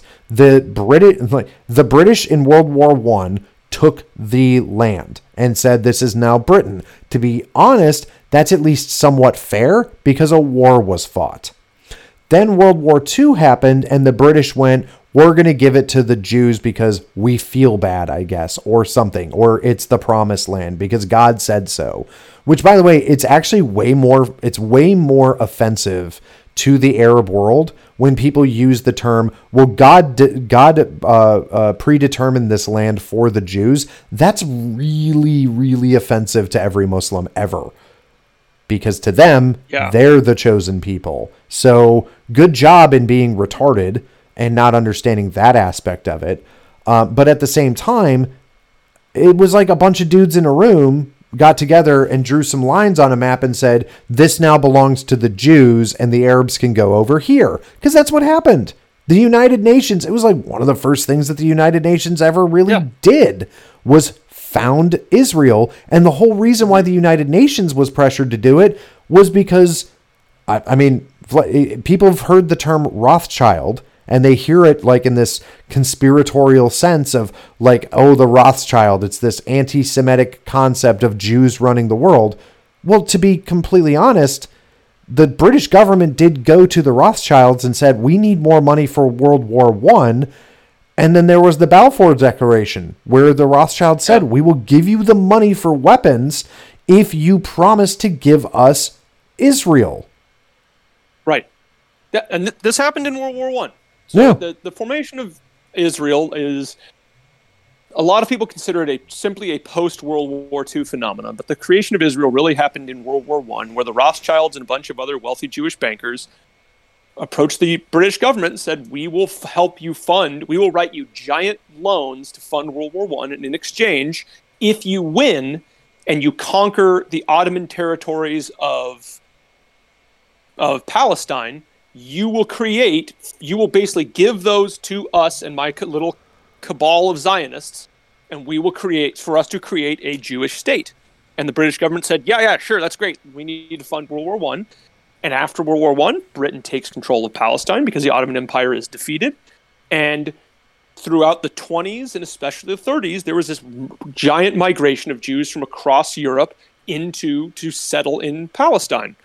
And they settle and settle and settle and then I mean even the Nazi Nazi Germany even encouraged this movement. They would say, well, you it, we will the Nazi government will write you a check for a percentage of all of your assets in Germany, and you can take all that money and then go to Palestine and start a new life there because we want the Jews out of Germany. And that there was a Nazi, there actually was a Nazi embassy in Palestine to help facilitate the transfer of Jews and their assets into Palestine. And after the war, basically the there were so many Jews in Palestine, it was starting to cause a lot of friction with the existing Palestinians, and there was a lot of eth- uh, increasing ethnic violence between gangs of Palestinians and gangs of Israelis fighting each other for control of the land. That the British packed up and left and said, "We absolve our wipe our hands of this," and gave it to the UN. And the UN looked at it and said, "Well, we're going to divide up what was formerly Palestine into Israel and a Arab state of Palestine, and create this new country." And promptly, all the Arab states around Palestine says you can't like just because all these people moved here in the last couple decades doesn't mean you can basically steal Arab lands and create a new country. Promptly invaded Israel, the and promptly lost that war, and thus the modern state of Israel is created. The Palestinians that lived in Palestine were essentially forced out into the West Bank and the Gaza Strip. Right. And so that's, that's the story of Israel. Yeah, and so Arab countries see this as the West because they don't see the UN as being their partner in shit. They see it right, as right. the West. So they see the West created Israel and forced a bunch of Arabs out of their homes uh, to make room for the Jews. So right. that that is how Arab countries view this. And so it doesn't, like I said, it doesn't matter whether you agree with it. Doesn't matter if it doesn't matter if you agree with um, uh, I'm going to use a statement that's going to really upset certain people, but facts don't care about your feelings unless it has to do with Israel, mm. apparently. Um, right. but the point is, is that that is how the Arab world views a lot of this: is that this land was stolen right. from the Arabs, stolen from the Muslims, by the Jews, and by the West. So now, here's the situation you're painting: um, Hamas attacks Israel I'm sure there's probably plenty there's plenty of Arab governments that are like God damn it, why did they do that? That's ridiculous and stupid. What were they even hoping to accomplish here? So it's not that they even necessarily support it, but now Israel's going to go into Gaza and just start mm, murdering a bunch of civilians. Right. And, or and, if and, they do that's the thing is we don't know that that's what's exactly going to happen. Well, but yeah, yeah. Israel does, if Israel does what I see a lot of the pro-Israel people, including people of the Israeli government and Israeli military, saying is they're going to go in there and kill, every, you know, and destroy Hamas, which. If it's a terrorist organization, they're basically embedded with the civilian population. There's already been huge numbers of airstrikes in Gaza already. They basically drew a line in Gaza and said everything north of this line is like flee. Every Gazan civilian needs to flee south. Anyone that's still left here is going to be killed, and we're going to wipe this area off the map. They already did that, and that's why that hospital issue that we talked that was sort of last week. There's this big hospital. They said we can't evacuate all of our patients by your time frame. Israel said they didn't care. This has created a lot of tension.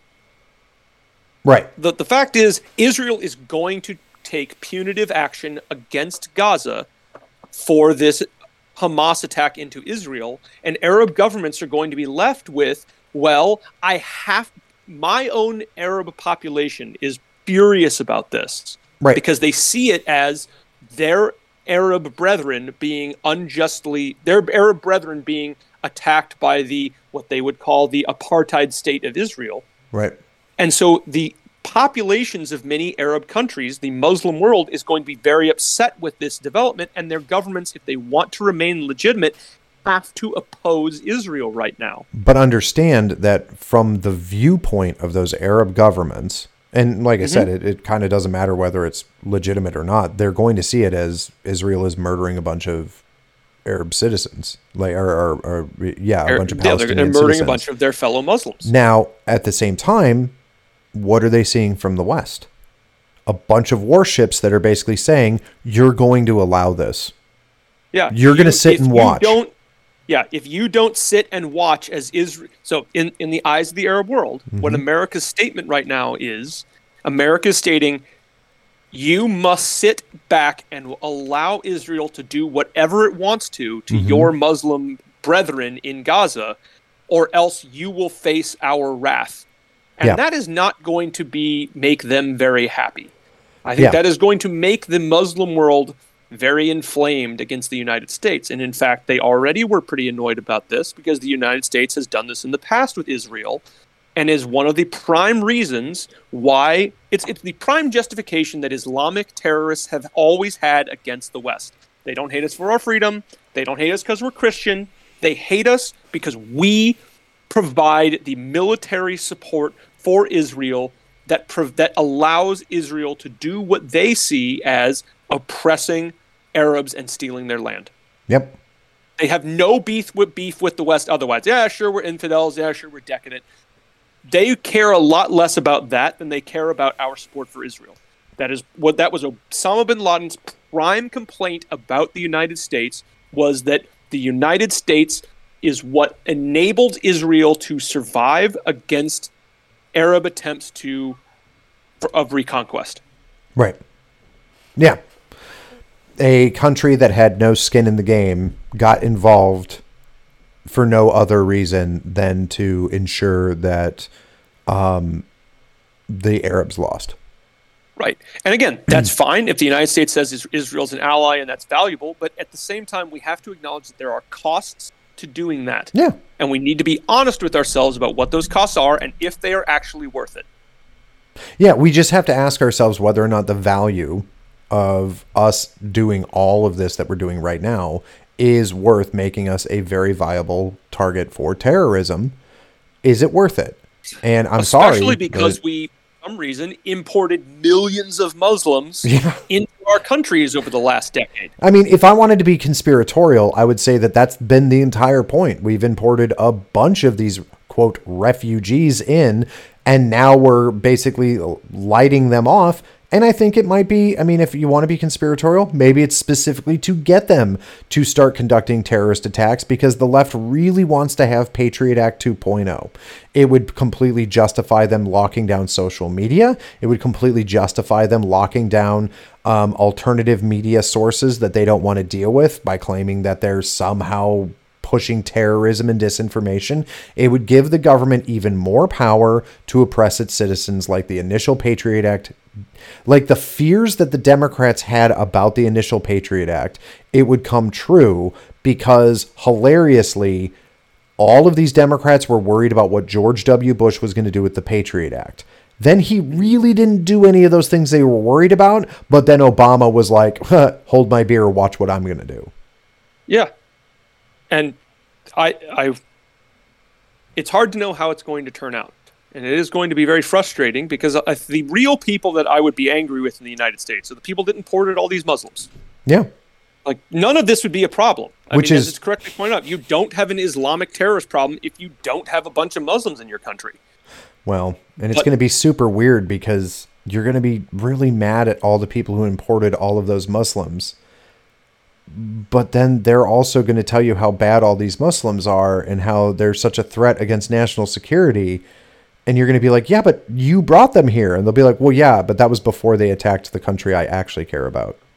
Right, but that but that was when I wanted to essentially attack white supremacy, and now that now that the scorpion is stinging me, I'm very I'm I'm now going to act with shock that it's doing exactly what it said it was going to do. Yeah, a bunch of progressive Jewish groups are going to come stare at us and be like, "Guys, you don't understand. It was a terrible idea for us to import all of these uh, Muslims, uh, these military-age male Muslims." And we're going to go, "Yeah, we told you that." And it was like, "Well, yeah, and I know I called you a Nazi, and I know I called you a racist, and I know I called you a bigot, but can you please help?"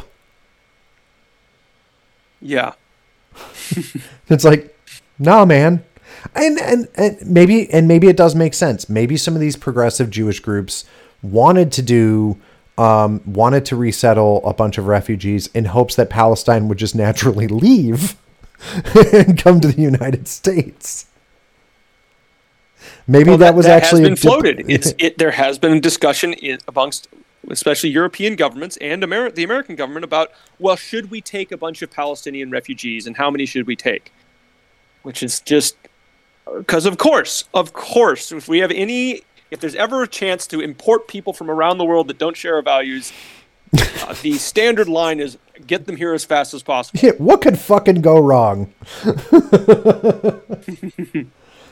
but we're all going to hear about how like I I promise you that what'll happen is we do this and then like a bunch of synagogues start getting lit on fire uh, by Palestinians and somehow that's going to become like a right wing problem.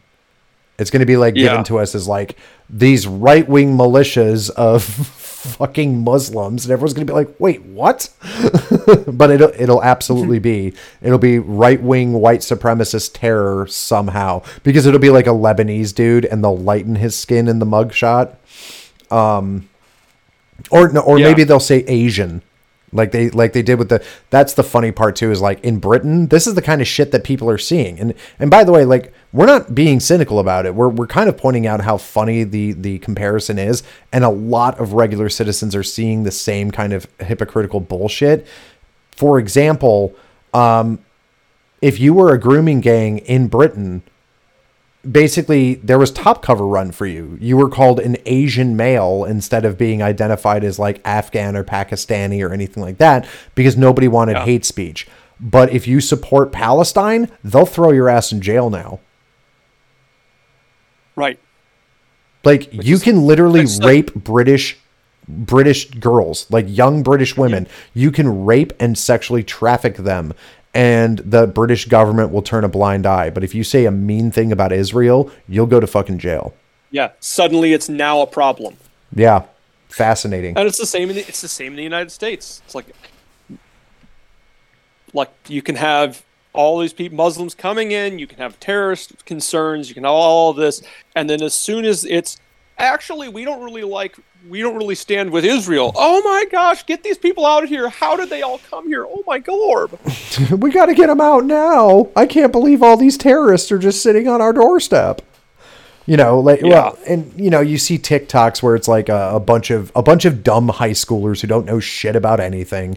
They're just doing what liberal nonsense crap they see. Are like marching through their uh, uh, hallway with a free Palestine poster, and I saw somebody post is like, "Imagine being a Jewish child and knowing that you're not safe at your own school."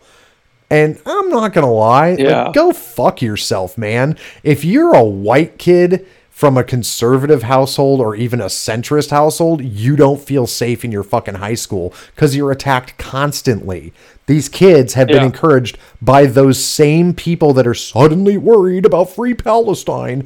They didn't give a shit when it was trans lives matter, black lives matter, all this other nonsense. They didn't give a shit about that. And there were parents getting added to terror watch lists for bringing up their concerns. So kindly go fuck off. I don't feel bad for you. Where you don't feel safe in the school? Maybe you shouldn't have funded all those politicians, fuckface. Yeah. Sorry, that's I a mean, little little bit of no, my, no, my it's, it's, venom. it's it's hilarious because it is people. It is finally the ramifications of their politics are hitting home, and that is, in many ways, kind of glorious. God, this bed's so uncomfortable. Why did I make it this way? Do I really have to sleep here? Oh no, the inevitable consequences of my act. Well, and and what's what's funny too is is the grift. Like it's now it's now okay to point out how grifty some of these like racial grifters are because they're anti-Israel. So now suddenly the left is actually exposing grifters like Shaun King because Shaun King, for those who don't remember, is a white guy who pretends to be black and supports things like Black Lives Matter and has, by the way, made a ton of money doing it. This guy has made a shitload of money being an activist because that's what it's really about. According to Shaun King, he was instrumental in the release of one of the American hostages, one of the two American hostages that was uh, uh, released uh, by Hamas. He claims that he worked with the Qatari government. And then it turns out, Secure the release. What? yeah, he helped secure the release of one of these American hostages from Hamas by interfacing with the Qatari government and the U.S. State Department. He was pivotal, and you should donate to his GoFundMe for his efforts. Well, interestingly, when asked, the family of this girl, Natalie something or other, I'm sorry, I forgot her last name, when her family was asked, they were like, We've never heard of this person. This guy has zero, like, we, we don't know who that is. because he also claimed that she was a follower of his like like she was part of his activism and he's very pro Palestine. This family's like, yeah, we're not pro Palestine. We're like very Jewish, very big. I mean, let's be honest, their daughter was like vacationing in Israel. It's likely, and, and maybe there are obviously a lot of shit lib Jews that love Palestine, blah, whatever. Um, or at least they did. They don't anymore. Now it's it's way more uh, uh, valuable for them to be pro-Israel now. So, um, right. the point is, is that they were like, we've never heard of this guy. We have nothing to do with anything he he does. We don't know anything. We have no idea who. This is the first time we've ever heard of this man. Um, and so he goes back onto social media and claims, I've talked to the family and they've explained to me that the Israeli government is threatening them, so they have to put distance between themselves and I because they're being threatened by the Israeli government. Wow. And it's like, I don't know what big if true, I guess. yeah. Like I mean I'm not saying that a government wouldn't do shit like that. I'm saying that I don't think Shaun King has the metal to be able to get hostages released by like who gives a shit what this guy says? Like he's gonna go yeah. to Hamas and be like, "Could you please release these uh, uh, th- this uh, this uh, uh, Israeli citizen, this American citizen that was in Israel? Could you please release them, man? Like it would really mean a lot." They're gonna be like, "Who are you? why why do you look why do you look black and white?" like, yeah, I was more Russian than Arab. I can't do an Arab accent right now for some reason. But they're gonna be like, "Who the fuck is that guy? Why does he look black and white?" Get out of here. Like, why the fuck would they? It is, it's very weird. Like, it's very weird how people are jumping onto the trying to jump onto this whole scenario inside the U.S. U.S. politics. Well, it's not weird. It's the same grifty nonsense we always. I mean, I understand what you mean, but it, like, it's not weird. It's exactly the all of the left's activism is just a money making scheme because liberals are stupid and this proves it. Well, it's performative. It's yeah. always been very perform. Their activism has always been very performative, not necessarily about the events themselves, but more about how do I look when I promote said event. Yeah. Like it, as as long as I get a poster to put up in the window so my neighbors can see how good good a person I am, I, I support it. Exactly. Now, we've got only a little bit of time left, so I've got to buzz through some of the other stuff that I absolutely want to make sure that you all um, are aware of. Uh, there was another episode that was released by Tucker Carlson on X or Twitter, as they say. And uh, mm-hmm. this one is apparently very fascinating because uh, he gets information that came in from the medical examiner who initially looked at George Floyd and finds mm. out that this medical examiner received a phone call uh, from someone. Uh, I think either a district attorney or the DOJ of someone of that nature, but received a phone call and was told, You don't want to be the medical examiner who goes in front of the American public and tells them they didn't see what they just saw. And was told. Oh, I see. Interesting. And was told that he was going to rule that George Floyd died of compression of his neck.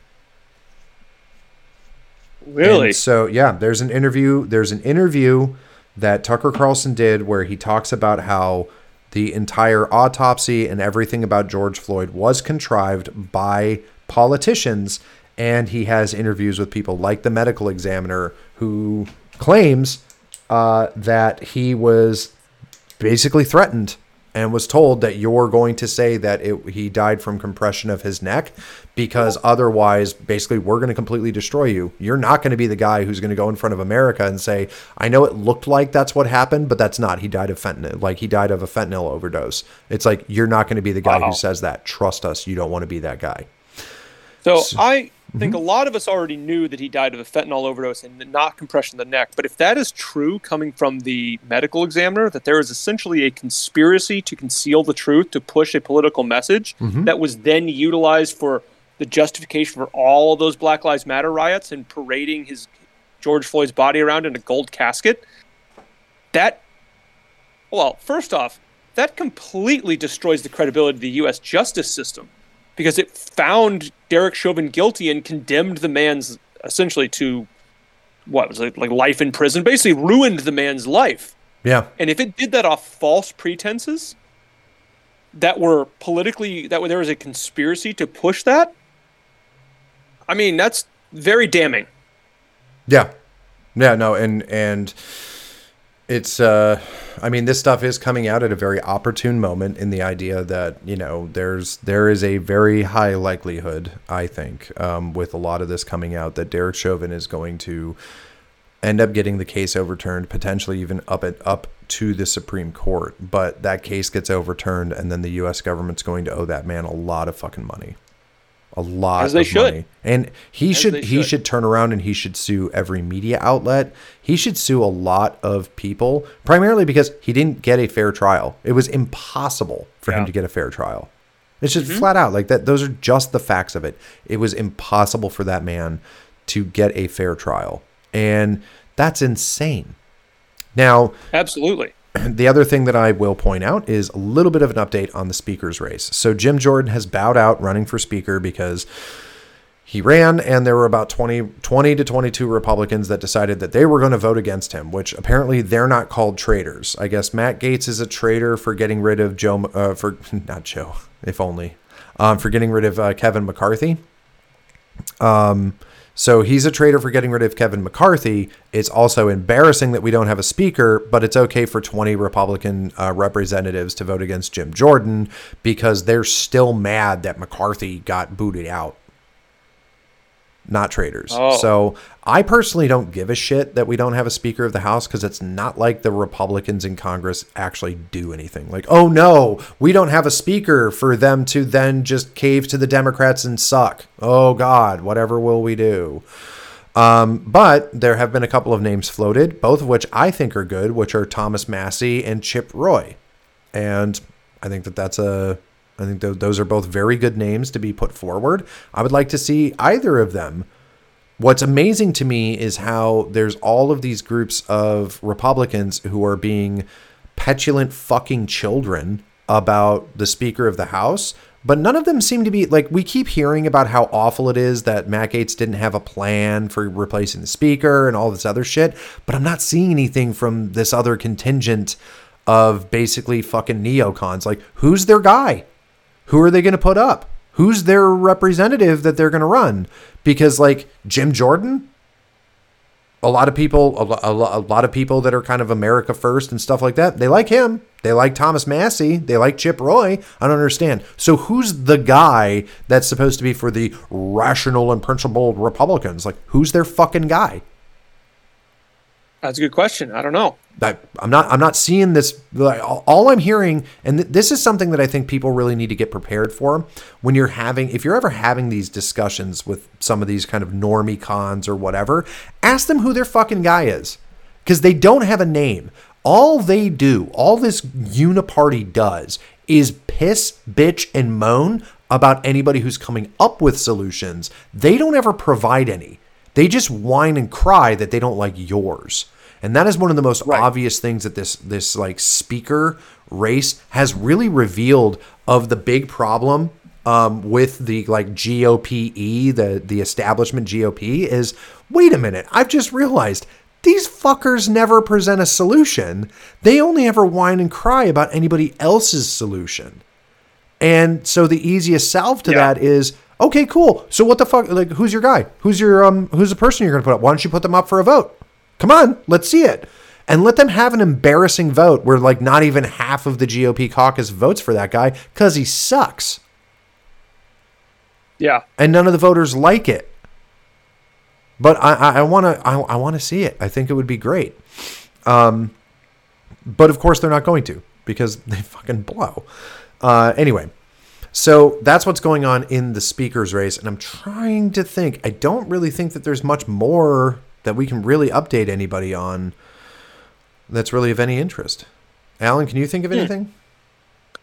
Not particularly. I mean, a lot of the news has just been so focused on what's happening in Gaza that it's kind of taken all the air out of the room. Yeah, well, we're going to definitely try to find other things to talk about to give you guys a respite from the same old nonsense, unless there's something really. This was kind of our big comprehensive, this is everything going on, here's all the bullshit, and here's our plans for it. So you basically know where we stand on this. And so now we'll, we'll try to find stuff to make sure that, you know, you don't get distracted and and the uh, the the garbage people that are out there aren't able to use this to hide um, whatever awfulness that they're trying to push on the rest of the country. So we'll keep an eye out for you and we'll be sure on you know future shows to make sure that we're looking for what's being hidden behind all of the news cycle uh, and what they're trying to get away with behind our backs while we're distracted. But other than that, I'm Aaron from the East Coast. I'm Alan from the West Coast. This is Wrong Think Radio. We'll see you all next Sunday.